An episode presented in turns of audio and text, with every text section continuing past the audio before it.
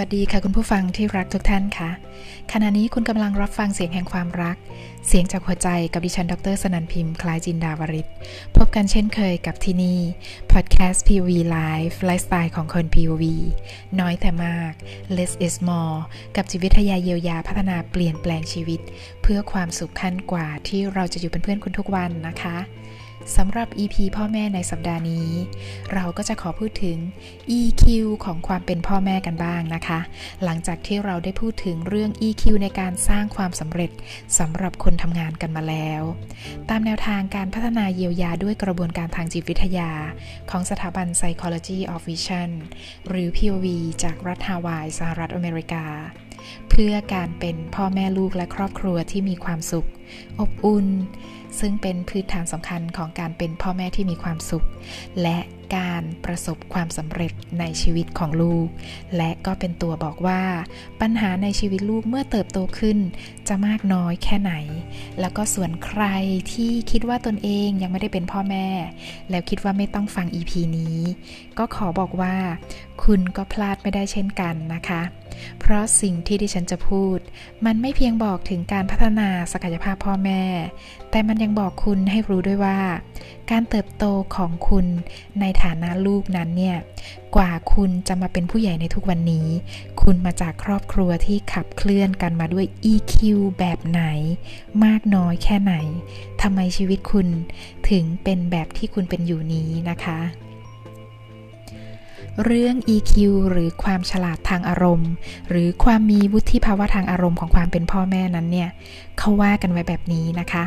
หากเราเป็นพ่อแม่ที่ขาดความเข้าใจ และขาดการเรียนรู้เกี่ยวกับวุฒิภาวะทางอารมณ์แล้วนั้น เราจะถูกขังอยู่ในวังวนของอารมณ์ และส่งผลกับลูก และตัวคุณเองรวมถึงสมาชิกครอบครัวไปตลอดชีวิตค่ะ การขาดซึ่งวุฒิภาวะทางอารมณ์ในบทบาทของความเป็นพ่อแม่นั้นเนี่ยจะทำให้เราไม่สามารถเผชิญหรือบริหารจัดการสถานการณ์ทางอารมณ์ของตัวเราเองได้อย่างแท้จริง และถูกต้อง เพราะในการเป็นพ่อแม่นั้น ทุกคนรู้ดีอยู่แล้วรู้ซึ้งอยู่แล้วนะคะว่า เราหนีหรือเลี่ยงสถานการณ์ทางอารมณ์โกรธที่มีต่อลูกนั้นไม่ได้จริง ๆ ไม่วันใดก็วันหนึ่งละ่ะ และในวันที่เราโกรธลูกนั้นเนี่ย จิตภายในเราก็จะบอกตัวเองเสมอว่า เฮ้ยไม่ได้นะ แสดงอารมณ์ที่แท้จริงภายในออกมาไม่ได้ เพราะนั่นคือลูก หลายอย่างเราแสดงออกไม่ได้ สิ่งที่ทำได้ก็คือ ได้แต่เก็บอารมณ์ นับแกะแบบร้อยครั้ง พันครั้ง พันตัวนับไปเรื่อยๆ ดังนั้นสิ่งที่เราในฐานะพ่อแม่ทำนะคะ คือการเก็บกดอารมณ์นั้น กลืนกลับเข้าไปซ่อนไว้ภายใน แทนการปลดปล่อยอารมณ์ทั้งหมดออกมาเนาะอย่างนี้ยังไงล่ะที่เขาเรียกว่า การเป็นพ่อแม่นะ มันก็คือการอยู่ในโรงเรียนสำหรับการฝึกอารมณ์ที่ดีที่สุด ฝึกความอดทนอดกลั้นที่ดีที่สุดนั่นเองนะคะ ที่เขาเปรียบเปรยกันมานะ และสิ่งที่พ่อแม่เลือกทำนั้น ก็คือการเก็บกด การ กลืนอารมณ์ตนเอง และซ่อนเก็บมันเอาไว้ข้างใน ยิ่งบ้านไหนนะ ที่มีค่านิยมของบ้านที่เป็นคนไม่ค่อยพูด โกรธลูกก็เก็บไม่ได้แสดงออก โกรธผัวโกรธเมียก็แสดงออกไม่ได้ มีอะไรก็เก็บงำกันภายในบ้าน นึกภาพนะ คนแบบนี้ชีวิตเขาเป็นยังไงบ้างไม่แน่ใจ ไม่แน่ใจว่าความสุขที่แท้จริงในชีวิตเนี่ยอยู่ระดับไหนกันบ้างนะคะ คุณผู้ฟังที่พอจะได้ฟังเรื่องราวการเยียวยาพัฒนาชีวิตกันมาบ้างแล้วนะ คุณก็จะได้ยินคุ้นหูกับคำว่า การเก็บกดไม่ใช่เรื่องดีทำให้เกิดปัญหาในชีวิตภายหลัง การเลี่ยงไม่เผชิญอารมณ์แท้ของตัวเอง หรือไม่ feel the feeling นั้นเนี่ย มันก็คือเหตุของทุกๆปัญหาในชีวิตนั่นเองนะคะ ดังนั้นในความเป็นพ่อแม่ก็เช่นกัน ถึงคุณพยายามที่จะหักห้ามอารมณ์ เพราะนั่นคือลูก แต่พ่อแม่ยังไงก็คือมนุษย์ ยิ่งคุณสั่งสมอารมณ์ที่เก็บกลืนไว้เยอะไว้นานจนมันสุกมันอิ่มแล้วเนี่ย อารมณ์ที่เก็บไว้นั้นเนี่ยมันจะได้นานสักแค่ไหนกันเชียวเนาะ วันดีคืนดี มันก็ถึงเวลาระเบิดออกมาในชีวิตคุณ ระเบิดแบบไม่ทางใดก็ทางหนึ่ง ที่อาจเรียกว่าเป็นปัญหาในชีวิต ไม่ว่าจะเป็นปัญหาสุขภาพ หรือปัญหาสัมพันธภาพครอบครัว เพราะคุณไม่เป็น true self ของคุณเอง ชีวิตมีแต่เก็บกดเก็บงำแล้วก็ทิ้งตัวเอง ที่สำคัญถ้ามันระเบิดกับลูก เมื่อเก็บสะสมมาเต็มที่แล้ว มันก็จะออกมาได้สองทางนะคะ คือการปะทะที่สุดท้ายวันนั้นของคุณก็มาถึง วันที่คุณได้ปะทะฝีปากพรั่งพรูมีปัญหากับลูกของคุณ เพราะที่ผ่านมาเวลาที่เราโกรธ เรากลืนแล้วก็เลือกที่จะเดินหนี หรือทิ้งสถานการณ์โกรธนั้นเพื่อเลี่ยงสถานการณ์ อารมณ์ที่กำลังครุกรุน คุณรู้ใช่ไหมคะว่าไม่มีการสั่งสมหรือการปกปิดแรงดันใด ที่ไปไม่ถึงจุดพีคหรือจุดระเบิดของมัน สำหรับคุณพ่อคุณแม่ที่เลือกเดินหนีหลบเลี่ยงสถานการณ์ อย่างที่บอกนะคะ ที่เรียกว่าหยุดอารมณ์ของตนเองเพื่อลูก เพราะคิดว่า นี่คือวิธีที่ดีที่สุด ปลอดภัยที่สุดในตอนนั้น ถ้าคุณเลือกทำแบบนี้ สุดท้ายจะเกิดอะไรขึ้นรู้ไหมคะ คุณจะกลายเป็นอะไรรู้ไหมคะ คุณจะกลายเป็นพ่อแม่ที่ตกอยู่ในวังวนหนึ่งของชีวิต ชีวิตพ่อแม่ ที่เรียกว่า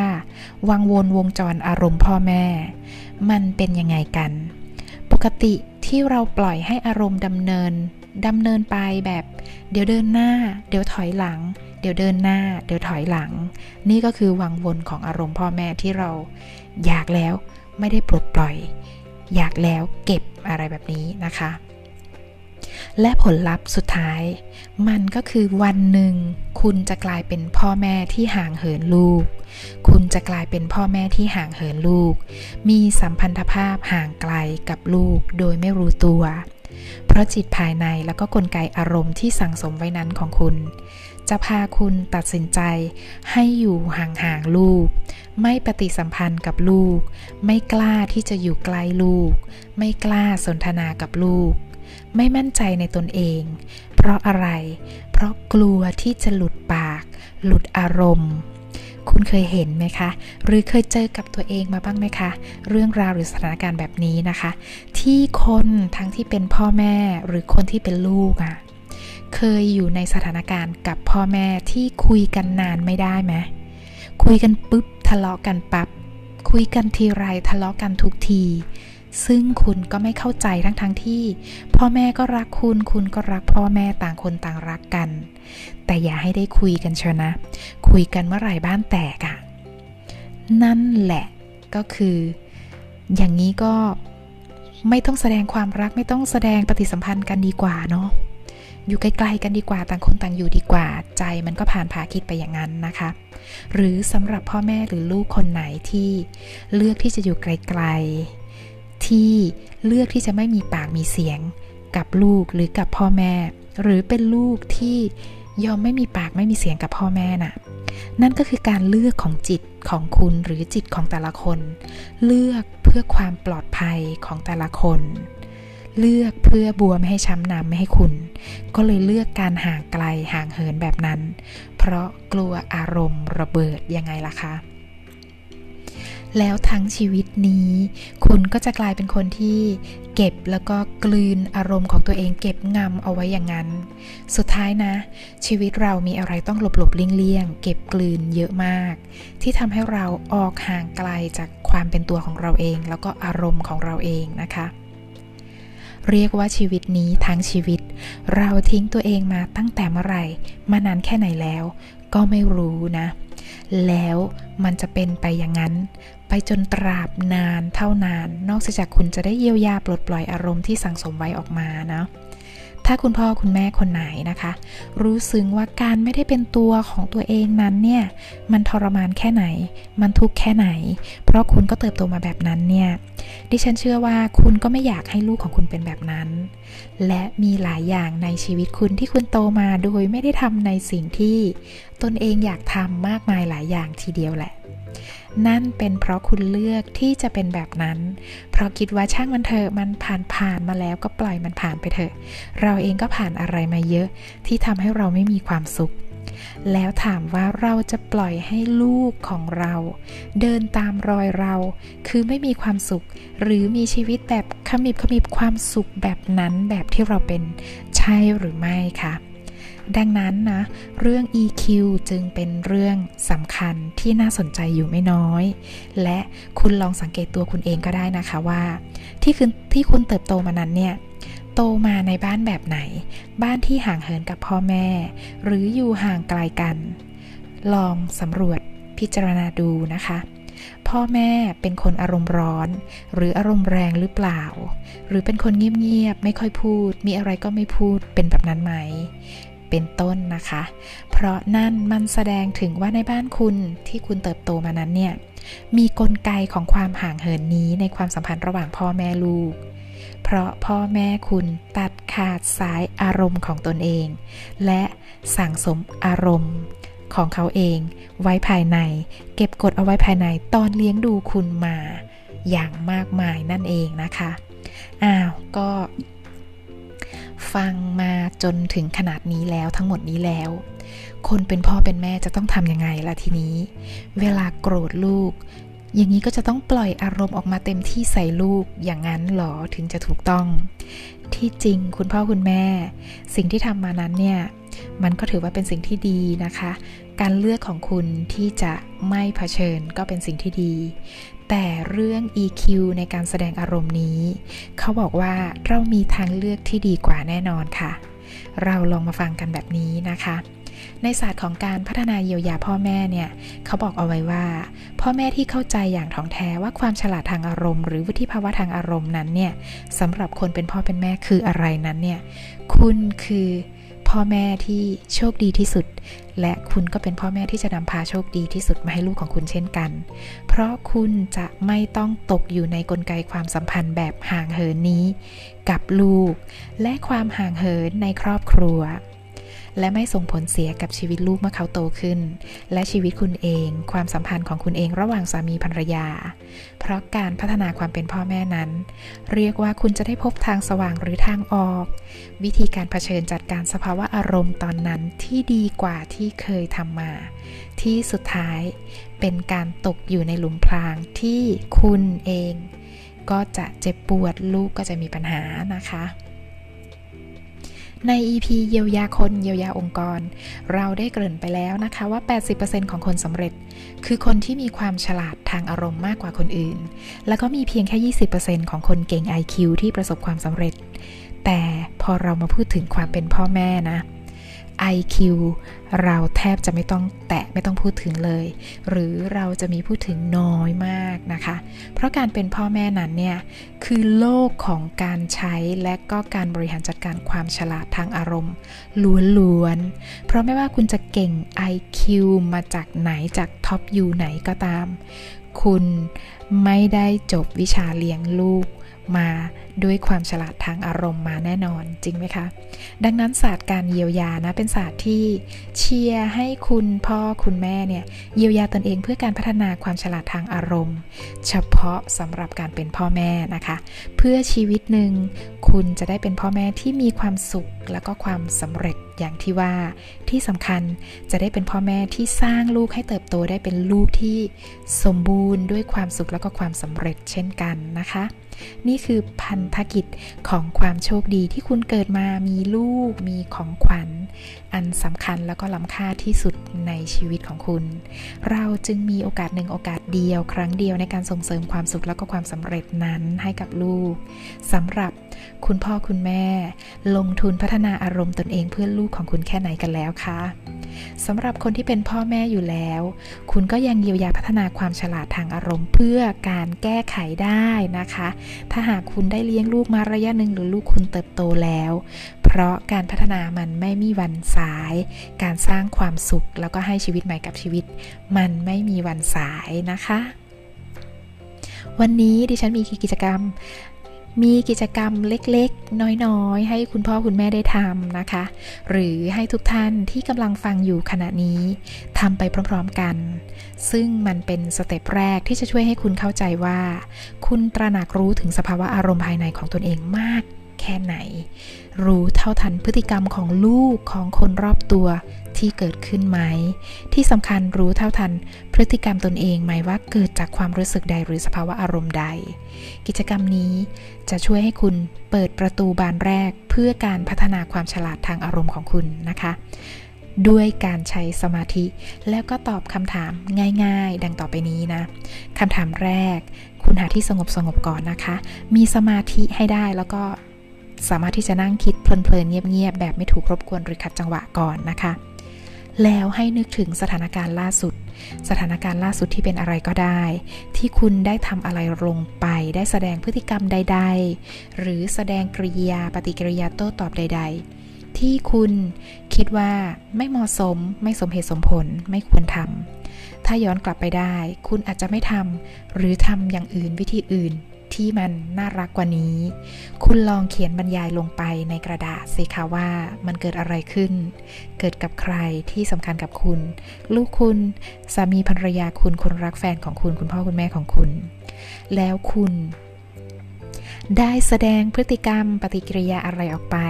หรือโต้ตอบยังไง หรือทำตัวยังไงที่คุณรู้สึกว่า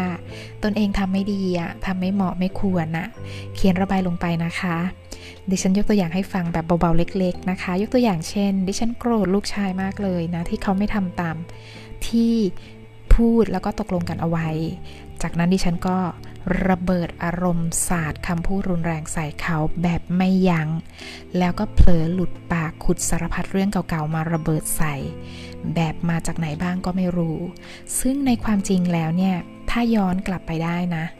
ให้ดิฉันเผชิญกับสถานการณ์นั้นใหม่เนี่ย ดิฉันเชื่อมั่นว่าดิฉันไม่ทำแบบนั้น แล้วมันก็มีวิธีที่ดีกว่านั้นนะคะ แต่ตอนนั้นดิฉันเลือกไม่ทำเพราะคิดไม่ทัน แล้วก็ให้คุณเลือกสถานการณ์ของคุณเอง ไม่มีอะไรผิดนะคะ เรื่องอะไรก็ได้ สถานการณ์อะไรก็ได้ลองระบายแล้วก็เขียนมันออกมา ถึงสิ่งที่ตัวเองไม่พึงพอใจเกี่ยวกับสิ่งที่ได้ทำลงไปเนาะหลังจากนั้นนะคะข้อถัดมานะ จากนั้นข้อ 2 ให้คุณลองค้นหาสิคะว่า ความรู้สึกใดความรู้สึกแบบไหน ที่ทำให้คุณระเบิดแบบนั้นออกไปทำแบบนั้นลงไป แสดงพฤติกรรมแบบนั้นลงไป เราจะเจาะที่ความรู้สึกภายใน โดยที่คุณไม่ต้องโทษตัวเองว่า เอ้ยเพราะคุณดีหรือเพราะคุณไม่ดียังไงไม่ต้องนะคะ ไม่ต้องจัดแบบนั้น คุณทำ สิ่งนั้นลงไป เนื่องจากอารมณ์ใดภายในที่เป็นตัวกระตุ้นที่เป็นแรงขับ ให้เกิดการกระทำนั้น รู้สึกอะไรถึงได้ลงมือทำแบบนั้นลงไป ตอบโต้แบบนั้นลงไปพูดแบบนั้นหรือทำอะไรแบบนั้น ที่คุณบรรยายลงในข้อแรกนะคะ ความรู้สึกใดเป็นเหตุ ให้แอคแบบนั้น จากนั้นคุณก็รู้ว่ามันไม่เหมาะ แต่เจ้าความรู้สึกนั้นมันใหญ่ มันใหญ่มากกว่า คุณจึงตัดสินใจทำแบบนั้นลงไป ยกตัวอย่างเช่น ต่อจากเมื่อกี้นะคะ ดิฉันรู้สึกตอนนั้นที่ระเบิดออกไปกับลูกชายก็คือความโกรธมาก ไม่พอใจ ไม่อยากให้เขาผิดคำพูด อยากให้เขารู้จักรับผิดชอบ รับปากแล้วก็ต้องทำตกลงกันแล้วก็ต้องทำกลัวเขาจะไปผิดคำพูดกับคนอื่น นอกบ้าน แล้วเขาจะดูไม่ดีในสายตาคนอื่น อยากให้ใครๆก็รักเขา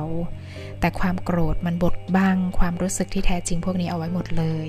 จึงหยิบเอาเฉพาะความโกรธออกมาแทน แล้วก็แอคมันออกมานะคะ นี่เป็นความรู้สึกที่แท้จริงก็คือความรู้สึกโกรธหนักและอื่นๆ ที่ว่ามาเนาะข้อถัดมานะคะ หลังจากที่เราได้ลองบรรยายพฤติกรรมของตนเอง แล้วก็ค้นหาความรู้สึกที่เป็น ตัวกระตุ้นแล้ว ต่อไปเราจะมาพินิษพิเคราะห์ สิ่งที่ลูกเราคู่ครองคนรักแฟนเราหรือใครก็ได้ ที่สำคัญสำคัญในชีวิตเรา ย้อนกลับไปดูพฤติกรรมล่าสุด ที่ลูกคุณทำนะสามีภรรยา แฟนคุณ หรือคุณพ่อคุณแม่ แสดงพฤติกรรมที่คุณไม่พึงใจออกมา ที่คุณเห็นแล้วคุณไม่พึงใจอะ่ะ คุณเชื่อเหอะ เวลาคุณเห็นแล้วคุณไม่พึงใจเขาก็ไม่พึงใจเหมือนกันนะคะ คุณรู้สึกว่าเขาทำไม่ดี เขาทำไม่เหมาะเขาทำไม่ควร แบบช่างขัดใจคุณเสลอเกิน เขาควรจะทำอีกอย่างหนึ่งมากกว่าในฐานะที่เขาเป็นเขาพวกเขาได้ทำอะไรลงไปบ้าง ลองเขียนบรรยายเหตุการณ์ที่คุณเห็นว่าไม่เหมาะไม่พึงใจสิคะ อย่างเช่นนะคะ ยกตัวอย่างต่อนะ ยกตัวอย่างสามีดิฉันเป็นคนขยันนะคะ ยกตัวอย่างนะคะ เป็นคนขยันเป็นคนเจ้าระเบียบรักความสะอาดเห็นอะไรค้างๆบังตาไม่ได้ ถึงแม้จะมีแม่บ้านอยู่หรือใครอยู่ เขาก็ไม่ใช้แม่บ้านทำไม่ใช่ใครทำหรอก ลงมือทำเอง ในความจริงดิฉันคิดว่ามันมีวิธีที่ดีกว่านี้นะ คือการบอกแม่บ้าน สื่อสารกับแม่บ้าน หรือบอกใครก็ได้ที่ไม่ต้องทำเองอะให้จัดการทันที ไม่ต้องให้บ้านหรือที่ทำงาน รกข้างค้างรกหูรกตา แต่เขาเลือกลงมือทำของเขาเอง และงานเขาก็เยอะอยู่แล้วหนักอยู่แล้ว ต้องมาเจ็ดเวลาทำงานทำงานบ้าน แทนแม่บ้านเป็นต้นนะคะ และ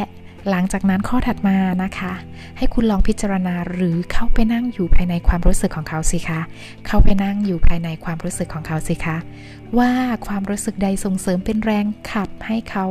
แสดงพฤติกรรมแบบนั้นออกมา แล้วก็แอคแบบนั้นออกมา เช่นยกตัวอย่างนะคะ ยกตัวอย่างต่อจากเมื่อกี้นะคะ เช่น ความรู้สึกภายในของสามีที่ต้องลงมือทำงานบ้านเองนะ เพราะอึดอัดหงุดหงิดโรคหูโรคตารำคาญ เพราะรู้สึกอึดอัดหงุดหงิดไม่ทันใจไม่ชอบความรก อีกอย่างหนึ่งคืออยากทำให้เป็นตัวอย่างว่า ต่อไปอย่าให้รกอย่าให้ค้างงอีกนะ นี่ก็เป็นเพียงตัวอย่างการฝึก ใจเย็น ละเอียด แล้วก็ค้นหาดำผุดดำว่ายภายในตนเอง ด้วยการย้อนกลับไป ดูกายดูใจตัวเองนะคะ แล้วก็ลองฝึกดำผุดดำว่ายภายในคนอื่นที่เป็นคนสำคัญในชีวิตคุณ ก็ จะได้เข้าไปดูกายดูใจของพวกเขาที่เป็นคนสำคัญรอบตัว เมื่อคุณทำกิจกรรมแบบนี้แล้ว คุณรู้สึกยังไงบ้าง คุณเห็นอะไรบ้างถึงบางอ้ออะไรยังไงบ้าง ที่ได้เข้าไปภายในตนเอง และแต่ละความรู้สึกที่คนเจอนั้น ล้วนมีที่มาทั้งสิ้น และเป็นเหตุที่มาแต่เก่าก่อน ถ้าคุณเรียนรู้การเยียวยาไปเรื่อยๆนะคะ คุณจะอ่าน life pattern หรืออ่านรูปแบบชีวิตของคนออก แล้วก็สามารถที่จะช่วยคลี่คลาย life patternรูปแบบชีวิตของตัวเอง แล้วก็ช่วยคลี่คลายรูปแบบชีวิตของผู้อื่น ได้แบบง่ายนิดเดียว จากการค้นภายในตนเอง คุณก็จะได้เจอเรื่องราวที่รอจอคิว ให้คุณได้เคลียร์ได้คลีน แล้วก็ได้เทออกด้วยการเยียวยามากมายเลยทีเดียวเชียวแหละ และในกระบวนการขั้นตอนขั้นต้นนี้นะคะ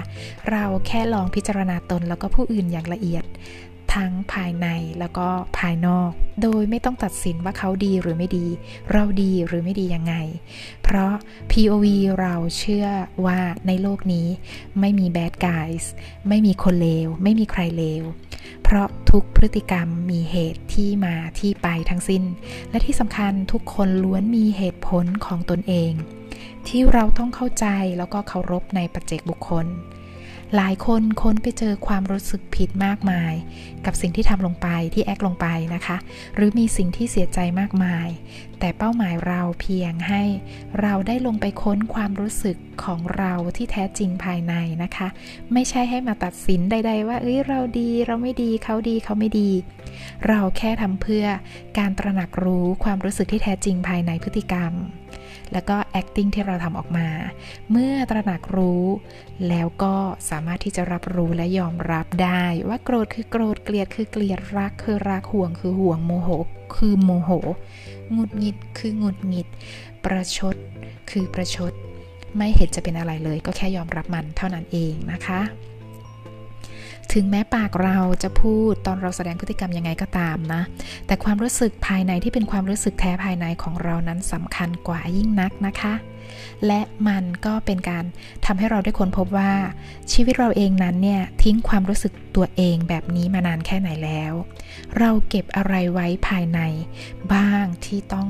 ขย่อนออกมาให้หมด และต้นต่อแรกเริ่ม เพราะคุณเติบโตมาแบบนี้ แบบที่ ข้างในเป็นแบบหนึ่ง ข้างนอกเป็นแบบหนึ่ง ขั้นต่อไปลึกขึ้นที่เราจะได้ฝึกได้ฟังกันเนี่ย คุณจะค่อยๆได้ฝึก ได้แก้ไขเยียวยาการเก็บกดอารมณ์ต่างๆ ของคุณเอง ได้แก้ไขการทิ้งอารมณ์ของตัวเอง และจะได้ตัวคุณที่แท้ทรู กลับคืนมาเขาเรียกว่ากระบวนการในการกู้คืนตัวเองนะคะ โดยเฉพาะคนที่เป็นพ่อแม่นั้น เมื่อคุณมีความตระหนักรู้สูง คุณจะใช้สติแล้วก็ความเป็น true self ในการเลี้ยงดูลูก ให้เติบโตมาได้อย่างสมบูรณ์ที่สุด ไม่ใช่เอาตัวคุณชีวิตคุณที่ดำดำด่างๆว้าวแหว่งแหว่งมาเลี้ยงลูกนะคะ การพัฒนา EQ ในพ่อแม่จึงสำคัญสำคัญมาก ๆ นะคะ EP นี้ก็ขอทิ้งท้ายไว้เพียงเท่านี้ แล้วพบกันใหม่กับ POV Live EP หน้า ที่จะลงรายละเอียดเข้มข้นลึกขึ้นเรื่อย ๆ ถ้าชอบกดไลค์ ถ้าติดใจกด subscribe ติดตาม และแชร์แบ่งปันเพื่อประโยชน์แก่ผู้อื่นด้วยนะคะ คุณผู้ฟังสามารถติดตามกันได้ในทุกช่องทางเพื่อความสุขความสำเร็จขั้นกว่า ที่แท้จริงในชีวิตทุกๆวัน ทั้งช่องทางที่เป็น YouTube Fanpage Line Twitter และที่นี่ให้เสียงเป็นเพื่อนคุณ ได้ทุกที่ทุกเวลากับพอดแคสต์ POV Life ไลฟ์สไตล์ของคน POV น้อยแต่มาก less is more กับเสียงจากหัวใจแบ่งปันส่งถึงหัวใจคุณทุกวัน กับดิฉันดรสนันพิมพ์คล้ายจินดาวริศสำหรับวันนี้ สวัสดีค่ะ